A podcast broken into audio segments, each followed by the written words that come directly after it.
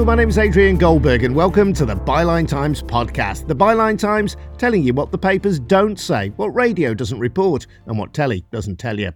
This time, assets and arrogance.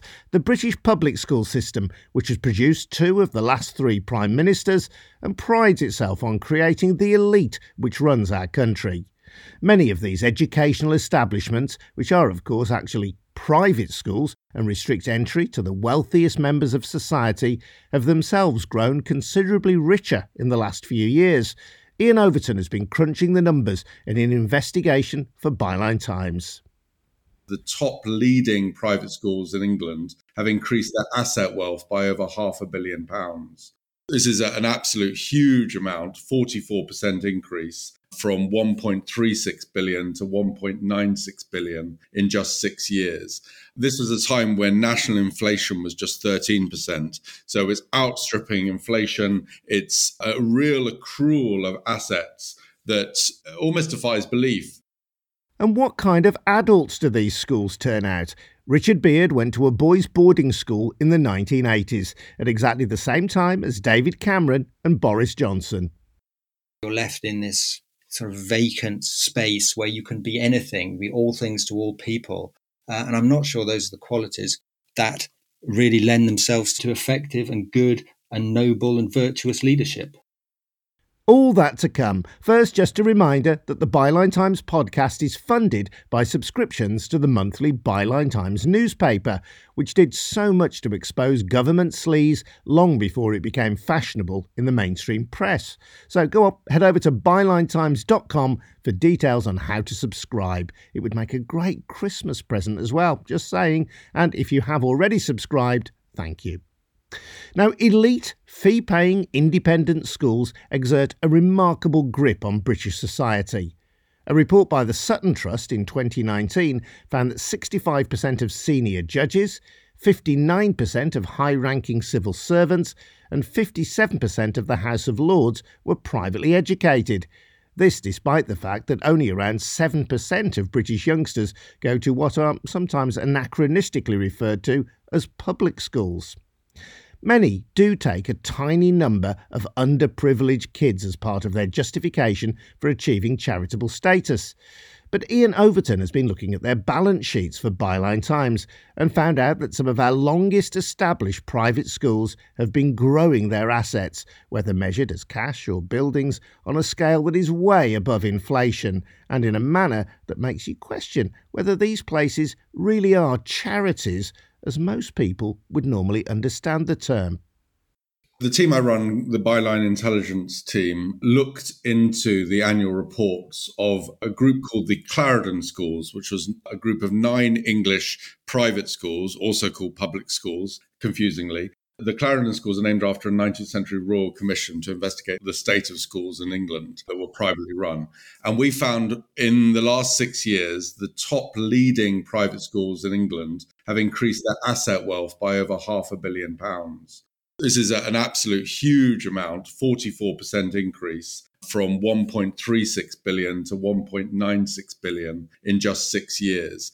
This was a time when national inflation was just 13%. So it's outstripping inflation. It's a real accrual of assets that uh, almost defies belief, given that each of these schools, of these nine, are actually charities. The nine schools, just for clarity, are Eton, Charterhouse, Harrow, Rugby, Shrewsbury, Westminster, Winchester, St. Paul's, and Merchant Taylors. And these are schools that charge an annual fee of something around the region of £39,443, according to their websites. And bear in mind that the average UK salary this year was £31,461. So it costs £8,000 more just to send a child to one of these nine charities than it does the annual average UK salary. And our point is these are charities that seem to be accruing wealth on a scale that seems to be almost unprecedented in their own histories with a 44% increase, number one. And number two, we are concerned that this huge amounts of wealth increase is not in line with the school's own claims that they will make what they call is education to all, regardless of a student's socio-economic background. And the question is, is why are they pouring so much money into assets, either cash in bank or the building of very expensive projects such as swimming pools or extra houses, when at the same time they do not seem to be funneling that money into scholarships and bursaries. So, on average, of the nine schools, just 3.4% of pupils were on full bursaries last year. Um, I'll give you an example Charterhouse, for example, endeavors, uh, and I quote, to make education available to all who are sufficiently talented and, where possible, irrespective of financial circumstances. The bill every year there is £41,406 but only eight pupils, eight, 1%, were awarded a full bursary last year. And to put that into perspective, Charterhouse increased their assets since 2015 to 2020 by 100%, increasing their assets from 43.7 million to 87.5 million. So there's some fundamental questions as to why are these charitable schools massively increasing their asset wealth, but not increasing the number of pupils who are being granted bursaries and scholarships. And what have the schools said about that? Well, we approached Charterhouse and they haven't replied. The one school that did reply was St. Paul's.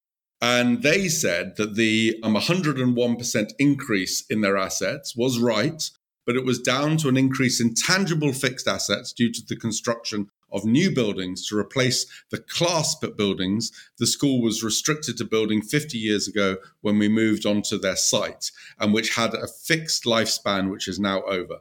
They said categorically this is not a case of the school growing funds and sitting on them.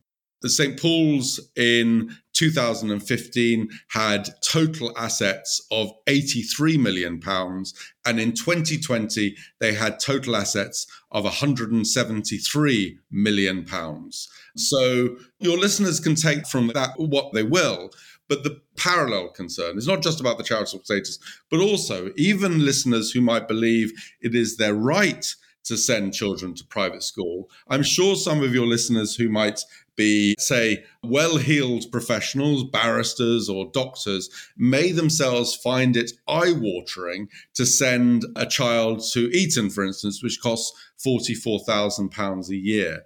It's interesting that the Times reported earlier this year that some British schools, though not necessarily the Clarendon Group, reportedly paid agents in China up to £10,000 a year to recruit overseas students. So there is almost a kind of a, a, snowballing effect that's occurring in private schools in this country, where they're so eager to attract overseas wealth and very high income parents to send their children to these schools that they're creating these sort of paradise gardens of education, if you will, these pleasure domes of schools where they're doing immense makeovers. Eton Science Department, for example, was given a 20 million pound makeover in 2019.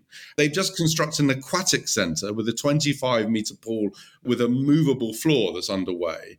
St. Paul's, which we heard about earlier, has just done a 10 year building project costing 114 million pounds. The society magazine Tatler called the results fabulous. St. Paul's also has an RIBA award winning science building and a drama centre, which is called possibly the best school theatre in the UK. And also, St. Paul's itself has a rare books room. I mean, uh, you know, I'm sure there are plenty of schools in this country that don't even have one rare book, let alone an entire room dedicated to them. And I think this raises fundamental questions as to charitable status and also as to wealth accrual we approached the former leader of the Labour Party, Jeremy Corbyn, and he told us that this research demonstrated why the charitable status of Clarendon schools should be abolished in line with Labour's 2019 manifesto.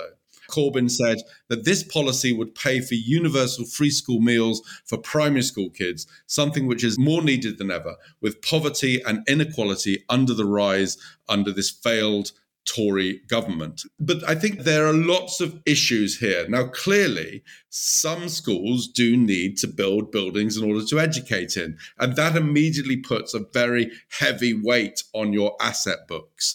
But having said that, most of these schools are very much rooted in having ancient buildings. And it is not necessarily only new buildings that are being created in this asset grab. Now, some schools, it must be said, of the Clarendon Group have not shown a massive rise. Westminster School, for instance, in 2015 compared to 2020, only saw an increase of 16 million pounds in assets, which are 11% increase, and that is in line with inflation. But Charterhouse wealth soared by 100%, St. Paul's wealth soared by 109%, and Eton College saw its assets rise from 445 million pounds to 611 million pounds, which is a 37% increase. Let's be clear then we are talking both about cash in the bank but also the value of the physical assets of the school the buildings Indeed. And so clearly, some schools have increased their cash in the bank. Rugby School, for instance, increased its levels of cash held in the bank from 2.5 million in 2015 to 7.7 million in 2020. But yes, some of these are fixed assets, such as buildings, and some of them are current assets, such as shares, stocks, or cash. And from the charity commission's point of view, then, the question you're asking is how can these schools justify their charitable status when the value of their assets is increasing significantly, yet the access to the education that they provide seems as far away as ever to most ordinary children of limited means in this country? Indeed, the Charities Act defines a charity as an institution that provides benefit to the public. And it is a real struggle to see how any school sitting on millions upon millions, both in bank and in assets fixed, can be charging £40,000 a year. Really, you're getting into territories that's not even out of reach to a professional. I mean, it is out of reach to a professional. It's out of, it's almost out of reach to people earning £200,000 a year if they also have mortgages in big cities. I mean, it is a huge amount of money that you need to pay. And this is after tax. And most schools in this country seem to be lurching towards trying to encourage overseas education, so people coming in from far away. Now, this also raises a deeper philosophical question, as a lot of these schools are boarding schools, seven of the nine are boarding schools. And then there is a, a psychological question of are these schools providing a kind of gilded opportunity to children as young as, I mean, particularly if you're looking at feeder schools to these Clarendon schools, prep schools. So children as young as seven or eight being sent far away from their parents, if their parents, let's say, are Chinese multimillionaires, being sent to Britain for this austere education, this almost Victoriana education. And yet the school is profiting, in a sense, from it, and then pushing those profits into assets. The child is being forced to undergo an educational system thousands of miles from their parents. What this ultimately does is it reinstates the power nexus of what these schools represent, both in Britain and overseas. It is a form of soft power. And the reason I say that is because let's look at Eton, for instance. Now, Eton today has not only produced a staggering 20 prime ministers, but if you look at the architecture of Britain's state today, Eton has produced as we stand, the leader of the House of Commons and Lord President of the Council, Jacob Rees-Mogg, the chief of the General Defence Staff until a few days ago, General Sir Mark Carleton Smith, the Archbishop of Canterbury, Justin Welby, the outgoing editor of Britain's most influential paper, the Daily Mail, Geordie Greig, and the Justice of the Supreme Court, Lord Leggatt. So the main pillars of the British state, Parliament, Army, Church, Press, and Law all have an old Etonian at the tiller, with, of course, Boris Johnson leading the way. And this isn't to mention our king in waiting, Prince William and his brother, Prince Harry, who both attended the school. And it hasn't always been this way. In fact, if you looked 100 years ago in 1921, the Prime Minister, the Leader of the House, the Chief of the General Staff, the Archbishop of Canterbury, none of them went to Eton. And whilst it's been said that Eton's influence in the late 1950s and early 60s, when you got Etonian educated Harold Macmillan and Sir Alec Douglas-Home as prime ministers, a joke did the rounds that a sign could be hung up on Eton's gate saying, Cabinet makers to Her Majesty the Queen. I would argue that today's crop of old Etonians seem not just to dominate political power, but all the other central pillars of the state as well. So you've got this very curious situation. You have the entire architecture of Britain's elite in terms of political and social elites dominated by old Etonians. At the same time, Eton itself is accruing more and more wealth and almost further establishing its own dominance in the architecture of power of this country by offering an education that is not only unrivaled, but unaffordable to 99% of this country. Ian Overton, and you can read much more on this with Ian and the Byline Intelligence team at bylinetimes.com. Now, it's almost taken for granted that when you buy into these elite institutions, your child will get an excellent education. Academically, that may be true, but Richard Beard has a different story to tell in his book, Sad Little Men Private Schools and the Ruin of England. The book is a memoir of Richard's time at Radley College in Oxfordshire and Pinewood, a prep school in Wiltshire, where he boarded from the age of eight. Just a term earlier, David Cameron had become a boarder at another prep school in Berkshire and the 11 year old Boris Johnson was being sent away to school in Sussex. Richard says the experience of being forced to leave his family as a youngster has marked him for life, and he's bound to have had an impact on our current and last but one Prime Minister. It's quite easy to remember the feeling of homesickness, which is what it is. You're left in this place, your parents drive away. Although the worst bit was just before then, before they drive away, they're somewhere in the school, probably talking to, to someone about, you know, paying the bill or getting the right socks in the right place in the school and and you're somewhere else going off eight years old being shown around by a bigger boy who seems to know everything and for me there was this terror of my parents leaving without me saying goodbye this was a real sort of severe case of catastrophizing because I, I didn't want them to go without saying goodbye because if I wasn't going to see them for that time, it was, it was months at a time before you saw your parents again. I did think they might die and I wouldn't have said goodbye, or I might die in this school. It was that an extreme a feeling of this is the end of something. And then, of course, they do drive off, and you're left with these kind of feelings on your own, trying desperately not to cry. And because other people seem more successful at this, it does seem like nobody else is crying. And you learn later that they're all feeling as sad as you are but you just join in with this kind of mass denial, like in a cult of none of us are sad, when in fact all of us were sad at the beginning of every term. And this was repeated three times a year. Then, of course, you get involved in the school, get busy, play some rugby, do well in your tests in class. And those emotions are pushed out of sight, but they are there. And at some point, there will be a reckoning with those feelings, and they come back and, and they challenge what it means to, feel and what it means to feel secure and what it means to to get on, what it means to, to be in a community. And the answer is normally to hide, to hide what you are, to hide what you're feeling.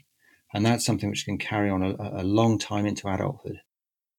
Yeah, you write in the book that you were good at the three things really that the school valued. One was schoolwork, the other was rugby, and the third thing was emotional repression. Yeah, and I wanted to make that point because it's quite easy for the apologists and defenders for these schools to say, and they've said this to me since the book comes out. Oh well, you you just didn't like it, and you you were a little squit, to use their language, a little squit in the corner, and you're an exception, and the rest of us were running around beating our chests and playing other schools of rugby and doing well in Latin and loving every minute of it, best days of our lives. But actually, that's not the case. I had the kind of profile of someone who really ought to have been making the mo- most of this in the sense that I was doing all those things well. I was very happy on the outside. The damage is being caused, I think, to everyone who's there in some way. And, and this damage is long lasting and hidden because the fact that it's hidden becomes the kind of keynote of the experience, the hidden emotional experience. And I really want to make that point strongly is that, you know, I'm not sitting in the corner crying for the whole of my education. I am running around and I'm doing well and I seem to be thriving. But it is a seeming, it is just the, the appearance of the thing because I also became very good, you know, as I say in the book, at emotional repression. Uh, and that actually wasn't my achievement, that was my problem. And it took a long time to work that out. You did, and we hear about this in the book, raise the whole question with your mum about why she'd let you do that, why she'd sent you away. Were you satisfied with what she said? She was really pleased to talk about it and she was very happy to open up. I think she'd been wanting to talk about this for a long time, but there there is a system of omerta with these schools where no one really wants to talk about it because everything is sacrificed to the perceived outcomes. That if people are successful later in life, clearly the education worked and there can be no real nuance about the damage it might have done. Mum was really happy to talk about it, uh, and I'm enormously grateful to her for being honest and open about how she hated it. She hated sending us away to school. I think this is probably quite a common story. She would say that my dad, her husband, was making the decision. She couldn't really do anything to resist. But at the same time, this idea that it's for the best overrules other considerations. And you've used this phrase then that was commonly used in public schools at the time settling down. And this, I think, goes to the heart of the dysfunctionality of the adults that are churned out by public schools. So just explore that for me, if you would, that what settling down really means and how it comes to influence you much, much later in life. Well, well, the idea of settling down is essentially that you don't kick up a fuss. You don't point out the fact that you're very unhappy to be left at school without your parents, without your siblings, without your toys, without your home life. And settling down means really to, yes, push down your reaction to that, to, to get it out of sight and to show the famous stiff upper lip. The problem with that is that that becomes a model for any type of emotion later on, is that it becomes to be viewed with suspicion because you can't trust your own emotions if you're told that your homesickness, which is intense and very real to you, is going to pass, isn't the most important thing that is happening in your life at that point. Then any strong emotion, you'll think, well, the same thing may be true, that what I'm feeling is not important here. And if I settle it down, then somehow life will be better. But if you settle everything down, sooner or later it will find a way to come back up again. Yeah, what I thought was really interesting, and you have experience of two boarding schools, your prep school and then Radley School, where you went uh, as a secondary school pupil from the age of 13, was that the institutions, and we can use a plural for that reason, the institutions and the other boys themselves colluded with that sense of shutting away your honest truthful emotions. The boys would have bullied you if you'd shown any sign of weakness. The school would have made you feel that you were not doing the right thing by your parents if you hadn't settled down. Well, that's right. And it becomes tribal. And that the tribal nature of it is what carries on into adult life is that none of us want to show this emotion because it's a sign of weakness. So we all became complicit in pretending that we weren't feeling it and mocking mercilessly anyone who was unable to make that pretense. And this kind of jocularity, this joshing, this banter becomes a central part of diffusing emotion. And you see that in adults as well. You see it as a major aspect of the way business is done in the House of Commons, for example. And you quote Hannah Arendt, the German Jewish philosopher who escaped Nazi Germany and wrote famously about the creation of totalitarian states. And you draw a parallel between being brought up effectively in a public school and living in a totalitarian state. Well, I think there are some interesting parallels there. And the, the two books which I rely on for this, if you like, adult basis to look at it in a way which isn't English, because I think you have to get away from England to look at these English institutions. And Hannah Arendt is very useful to do that. And a Canadian academic called Erving Goffman, who wrote a book called Asylums, which is about institutions and how they work on the people stuck inside them. And by joining Hannah Arendt and Erving Goffman together, I think it's a very convincing portrait of what happens within English boarding schools.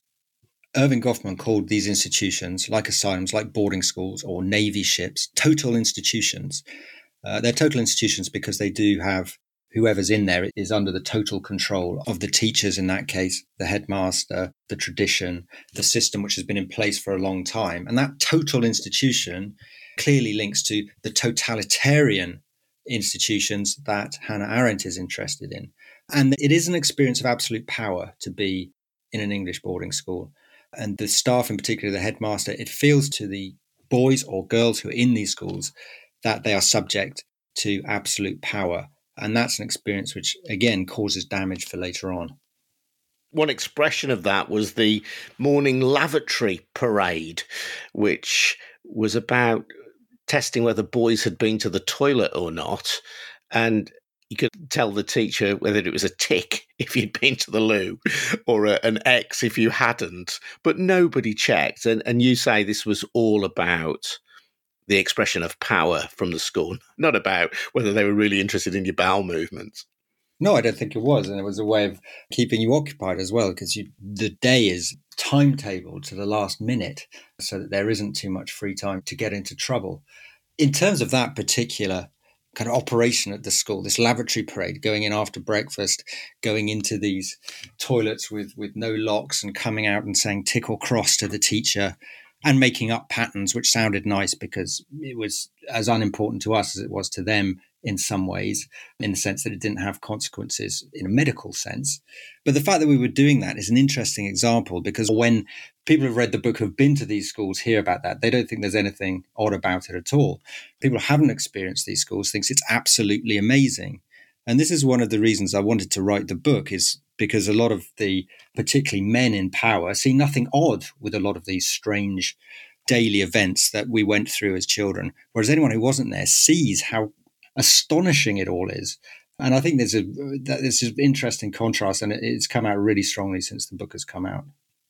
And you extrapolate from your own experience then of boarding schools to both Boris Johnson and David Cameron. And I mentioned the emotional repression, the emotional self censorship that you went through. How else then do you think that public schools influence and have influenced those two very powerful people? Again, one of the reasons why I wanted to explore this idea and write the book, partly because I'm a writer, that's what I do. I try and express what has happened to me. It is a memoir as well as a polemic. But I know about the specific period in the history of English private schooling from 1975 through to kind of early mid 1980s when I was at these schools, which is exactly the same period as Johnson and Cameron were in these schools. And I was thinking, well, whatever was working on me worked on them as well. And these schools at that time were incredibly isolated. And I can't really speak to how they are now. And there are lots of people who are looking at it now and come up with conclusions which are not entirely dissimilar. But that's not really what I feel comfortable talking about. But I could feel very comfortable talking about this era when I was there, when they were at these schools, and we were isolated in a way that I think made us racist, it made us sexist, made us classist, and we were taught to believe that we were superior to everybody else who hadn't been through our education. And I think that was one of the strongest effects that the schooling had on us. And you talk about the creation of boy men, men who never quite lose a boyish sensibility. In some ways, that might be a good thing, I suppose, because it's good if sort of people keep their their youthful innocence. But that's not what you're talking about, I don't think. Well, no, there's different aspects of what kind of inner child remains. And I call the book Sad Little Men because one of the problems here is that when you arrive at these schools, age eight or age 11 or age 13, there's no psychological research which shows that it's good for you at any age to be separated from your family life. No, no matter what age you, you arrive in these schools, that sad little boy who arrives at the beginning and is sad about being there has to put up defenses to survive. And inside these men as adults, there is that sad little boy. And I call them sad little men because there are in these schools, the eight year old boys are often called little men. They made a point of, you know, within the school, these are the little men. And that sad little boy then determines the way that the adult behaves forever after and is looking to protect himself. Is looking to make sure he's not the butt of the jokes and making sure that he can make progress often at the expense of others. So that's part of the inner child which survives. Another obvious way is the importance in the UK of the old boy network is you go back to your school days, you go back to your school friends or people like you who've been similar schools to get help. And again, it's very exclusive. It doesn't allow other people into this very select group. So that's another type of inner child which survives. And it's not really the inner child that, that people mean when they say keep in touch with your inner child. It's a much more kind of toxic relationship than that. At the same time, then, as this repression of yourself and this uh, sense of superiority, this disdain for outsiders of all sorts, be they people of perceived lower social class, people who are not of the same skin tone as you, there is this other thing that these schools seem to inculcate, which is an incredible arrogance and perhaps overconfidence, which I think people will draw their own conclusions when they look at both David Cameron and Boris Johnson and see that in their characters. Well, I think that arrogance is just a natural consequence of being told that you have been given the best education that money can buy. I mean, if you have the best education, by implication, everyone else has a less good education. And if they had a less good education, by implication, they're now less educated. And you could say that means less intelligent, less equipped for life, which again reinforces this idea well, I had the best education, therefore I must be better. Uh, and I think that's just implicit within this system of, of segregated education. When you look at Johnson and Cameron, then, I mean, you clearly see that these traits in them, which are traits that are calculated to be part of the public school education, are playing out in them as they've played out in your life. Yeah, I don't think that's calculated to be the result. And there are many teachers in these schools who are good people who are just following the, the wrong values. They think they're teaching all sorts of other abstract nouns which are good and proper and virtuous. These just happen to be the real consequences as opposed to the kind of aspirational consequences. Uh, but when I look at Cameron and, and Johnson, I, I just see everything that I'm trying to combat really from my own childhood. And it was for me quite shocking to start off the, the first lockdown and look at them and recognize them as boys from my childhood and recognize them as recognize myself in them and not in a good way. And just to feel that I know something about these people and I think other people should know this too.